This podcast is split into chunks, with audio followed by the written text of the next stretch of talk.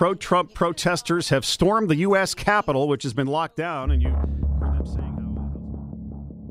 uh, how. There's a number of falsities around the election process that have, frankly, just spun out of control, starting with the 2020 election. We've evacuated the Senate chamber. The floor of the Senate no longer is in business, but everybody seems to be safe. January 6, 2021, the Capitol was stormed by thousands of supporters of the defeated outgoing President Donald Trump, many of them believing that the Democrats and then President elect Joe Biden stole the election, partly because of statements to that effect by some of the very members of Congress who were inside the building under siege. Once you get political elites pushing these ideas, those ideas are going to reach a lot more people. Elected officials need to tell the truth. And you know these folks that continue to lie and spread lies are doing a disservice to democracy broadly. And you know they need to tell the truth. Regardless of how difficult that truth might be for their political party they need to tell the truth. With less than two weeks to go until the midterms, there's still ample doubt about whether certain voters will accept the results of this election if their preferred candidate loses, and whether those candidates will concede should they fall short. Just shy of two years since that attack on the Capitol, there are some places where election integrity is essentially on the ballot, and perhaps nowhere is that more true than Pennsylvania. I'm Doug Sovern, and this is The Homestretch, a political podcast from Odyssey. How pervasive is the stop the steal rhetoric in Pennsylvania? Is it just a minority that still believes the 2020 presidential election was stolen, Joe Biden's illegitimate, or is that a widely held belief? You know, that's a great question. And actually, in some ways, the governor's race will be a bit of a referendum on that because we have Doug Mastriano, a state senator. He was at the Capitol on January 6th. He was on the Capitol grounds, didn't go into the Capitol, but was was there. And you can infer from that that he is very much the stop the steal in that camp. That's Jim Melwert from Odyssey's KYW News Radio in Philadelphia. Pennsylvania has two races with national implications this election cycle the race for governor between Republican State Senator Doug Mastriano and Democratic Attorney General Josh Shapiro, and the battle for a U.S. Senate seat opened by the retiring Republican Pat Toomey. The Senate race pits Republican Dr. Mehmet Oz against Democratic Lieutenant Governor John Fetterman. How did Pennsylvania become this battleground for election integrity? When you're talking politics, Pennsylvania is kind of a battleground for everything. It's it's a very diverse state. You have urban versus rural, energy versus environment, fracking, natural gas, coal. It kind of encompasses everything that you see on the national level. For lack of a better way to put it, it's very purple across the board. Mm-hmm. Fifth largest state in the country. So when you're talking politics, it's it's always kind of a battleground. To get the bigger picture, I also spoke with Amber McReynolds. She's an election administration expert who was appointed to the Board of Governors of the U.S. Postal Service in February 2021. Pennsylvania is a real hot spot for this issue this fall, but of course it's also big in Arizona, as you mentioned, Georgia, Michigan. Are there particular places you're worried about uh, election integrity issues or what happens surrounding the results this fall? I continue to be exceedingly worried about election officials that are serving on the front line. Those are the local officials that run the process. A lot of people think the states run the process. It's really the local officials. Some of the states are more involved than others, but I continue to worry about the threats against the lives of these public servants that are working day in and day out across the country. And then, in terms of particular states, given the rhetoric from some of the candidates in Nevada and Arizona that are running for Secretary of State or Wyoming, I think Nevada and Arizona are probably the top concerns in Nevada, Jim Marchant is the Republican nominee for Secretary of State. He has said he would not have certified the 2020 election results, and he has suggested that a long list of Democrats in Congress were not legitimately elected either, even though they won landslide victories. Arizona's Republican nominee for governor, Kari Lake, has not said if she'll accept the election results if she loses, and Wyoming's unopposed Republican nominee for Secretary of State, State Representative Chuck Gray, also falsely claims Donald Trump actually won the 2020 election. Pennsylvania, the Secretary of State is chosen by the governor. So, given the comments from one of the candidates running for governor, you know, I think Pennsylvania is definitely a concern. Wisconsin, there's been a number of controversial issues that have popped up, and there's also been a ton of misinformation and, and just downright election interference by some of the folks that have continued to spread lies And nevertheless, some of those people may well get elected. There are people running, and as you mentioned, it's a real concern if these people end up being the ones who are in charge of the process. And what kind of corrosive effect could that have on our whole system down the road if what's supposed to be a nonpartisan affair, administering elections, becomes as hyperpartisan as it could well be? Well, look, most election officials in this country, and, and again, Democrats, independents, Republicans, I'm unaffiliated myself and have been, you know, most are going to run the process in a nonpartisan way. I continue to be concerned when people's lives are being threatened and they're receiving the harassment that they are from people all over the country that just continue to believe the lies like it's it's a public safety issue and unfortunately a lot of these folks have not been held accountable yet. So I think one of the other aspects of this is what is law enforcement doing to hold bad actors accountable because it is a law enforcement problem. And if law enforcement isn't going to do what they need to do, then we also need to make sure they're held accountable for, you know, not enforcing the laws on the books in states or making sure that our election officials are protected and can run the process in a safe way. There are so many Americans who insist that the 2020 election was illegitimate, it was rigged, it was stolen how do we ever overcome the perception from one side or the other that when they lose, it must have been rigged? Uh, or is this now a permanent state of affairs partly because of this new cottage industry you described?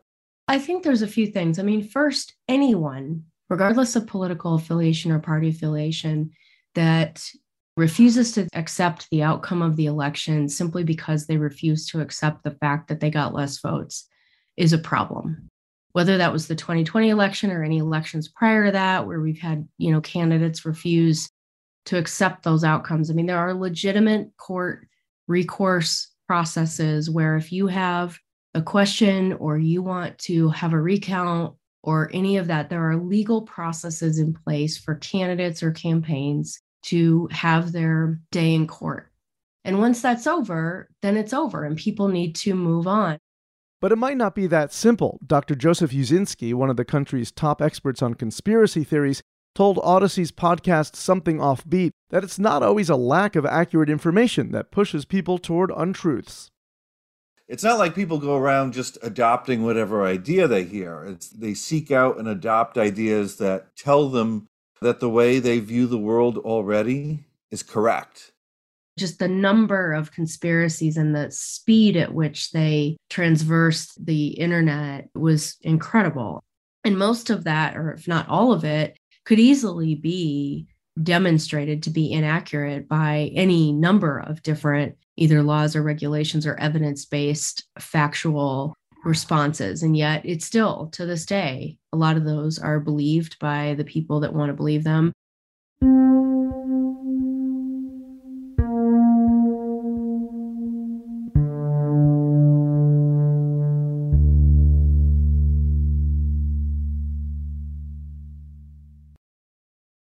McReynolds and Melwert both believe one reason voters may lose faith in the system is the complexity of elections in the United States. In our country, elections are a local phenomenon. So we have county clerks, city clerks, county auditors, election directors, election officials, right around 10,000 different jurisdictions run the process at the local level. It's our neighbors, it's our friends, it's parents that we see at the sports games on the weekends, all of that. So it's very much members of the community that run this process. And it's a highly regulated process. Every state law varies on the voting system side of things at the federal level and then at the state level. There's multiple different pre election tests that are run in the public domain to make sure that the tabulation process is happening correctly, that the ballots are accurate, that there's no issues going into the election. And then there's multiple checks and balances throughout the election process, as well as on the back end. How complicated is this process by the fact that it is county by county, state by state? There's not like a federal nationalized system of, of administering elections. Well, that certainly adds to the complicated nature of it. I, for one, believe that we actually do need to create more consistencies at the federal level on a number of issues. And we have done so in a bipartisan way multiple times. And so I think back the sort of first initiative that enfranchised half of our population was the 19th Amendment that passed. Then we fast forward to the Voting Rights Act, and that was a law put in place to ensure equality and equity across the system, and it was passed in a bipartisan way. One of the election laws in Pennsylvania that has come under scrutiny since the 2020 election is the one that expanded mail in voting. That legislation was thought to be a win for Republicans. Pennsylvania is an older state, older voters tend to vote Republican. They may be less mobile, so mail in balloting was thought to be a benefit to the GOP. Also, they got rid of straight party voting in Pennsylvania, which generally helped Democrats. So that bill at the time in 2019 was thought to be a win for Republicans. No one could have predicted the pandemic and how many people would turn to mail in balloting and the issues that that would raise. County elections offices weren't prepared for the volume that came in by mail, and no one could have predicted Donald Trump. We saw early in the summer of 2020, the Trump campaign came out against mail in ballots, turned Republicans against them. So those mail in ballots really are the heart of election integrity here in Pennsylvania, the heart of the battle. Yeah, it's true. The purple states, Pennsylvania, Michigan, Wisconsin, the ones that are the closest are the battlegrounds, and the ones where the election integrity issue has been the most volatile and uh, emphasized. And it's also true that historically, we assumed that mail in ballots did favor more conservative, older Republican voters, and that's really shifted. And now it's Democrats who really embraced that. And so the Republicans are opposing it. How have those measures put in place since 2016 and 2019 changed the way people vote in Pennsylvania? Yeah, well, you would have thought that go back to the 2016 election and and the battle over paper ballots and having the record. You'd think that that would have been by the time they were implemented, the late teens and, and 2020, when we really made that switch. You think that that might have been the issue, but really, the question of mail-in ballots, what ballots should be counted, what ballots shouldn't be counted, simple things like if you don't put a date on the outside of the envelope, it's two years now since this has gone in effect, and that is still an issue that's not been directly addressed by the state legislature. Some of the same Republican state lawmakers who voted for Act 77 of 2019 are now challenging it in court. There's been a lot of back and forth on this, but here's where it stands right now. Earlier this month, the U.S. Supreme Court overturned an appeals court decision that would have forced Pennsylvania to count undated mail in ballots. That decision doesn't rule out counting undated ballots, but it does not mandate it. Now, the GOP is asking the state Supreme Court to block those ballots from being included or at least keep them separate to prepare for another legal challenge after the election. Last Friday, the Pennsylvania Supreme Court agreed to hear that next challenge as the midterms approach in less than two weeks. At the heart of it is each county runs their elections. And because there are no hard and fast rules coming down from the state, one county will say, oh, well, we're going to put these ballots aside and let people fix them. Or no, we're not going to do that. So if it's a Republican majority county, they might treat mail in ballots differently than a Democrat majority county. So you just have all these different rules. The confusion really is the issue. And that confusion opens doors for litigation. And then that just erodes the confidence in elections. And when you get there, that's a really dangerous place to go. Is there any effort in Pennsylvania to clarify the things you're talking about, to go back and revisit? Okay, let's make it clear, at least from the state level, saying, okay, here's a rule on whether the date has to be on it or not, or that sort of thing to prevent repeats of all of this? Or is it all just going to be a free for all again? Well, that's the frustration. The frustration is, you know, people say that the state legislature, like, look, these are the things that need to be clarified. We understand, you know, you can point to this clause in the law that's kind of ambiguous. And that's what people are taking to court and saying, well, this says this, and we interpret it as this. And no, we interpret it as this. And rather than addressing those, you know, the state legislature, the Republicans want want a voter ID or voter verification system. Democrats, uh, they say they don't want to do anything that might inhibit access to polling, so no one can get anywhere. And when you talk to the people who are responsible for running the elections, they get so frustrated because they know what the problems are. These are the simple problems that we need to fix that we could do real easily, they say. And the legislature doesn't seem to have the interest in that because there's not the political push. While election officials are concerned about election integrity, where does it fit among the concerns of most voters? According to a September NPR PBS NewsHour Marist poll, inflation, abortion, and healthcare all ranked above election related issues among U.S. adults. I don't know that the average voter is really that concerned necessarily about the security. I think they would like to see more black and white rules. And I think the constant battles over this, the constant court battles, the constant political wrangling that doesn't seem to really go anywhere, just succeeds in eroding faith in elections. The conventional wisdom has been that Republicans are doing that on purpose because they want to reduce turnout, while Democrats want to get as many people to vote as possible because they think there's more of them than the other side. What's this likely to do to turnout in November in Pennsylvania? There's an open Senate seat. A Republican is retiring, Pat Toomey. So you have an open Senate seat at the same time as a term limited governor. So two very big races right at the top of the ticket, not even to mention the congressional races, the state legislature with new maps that have been drawn.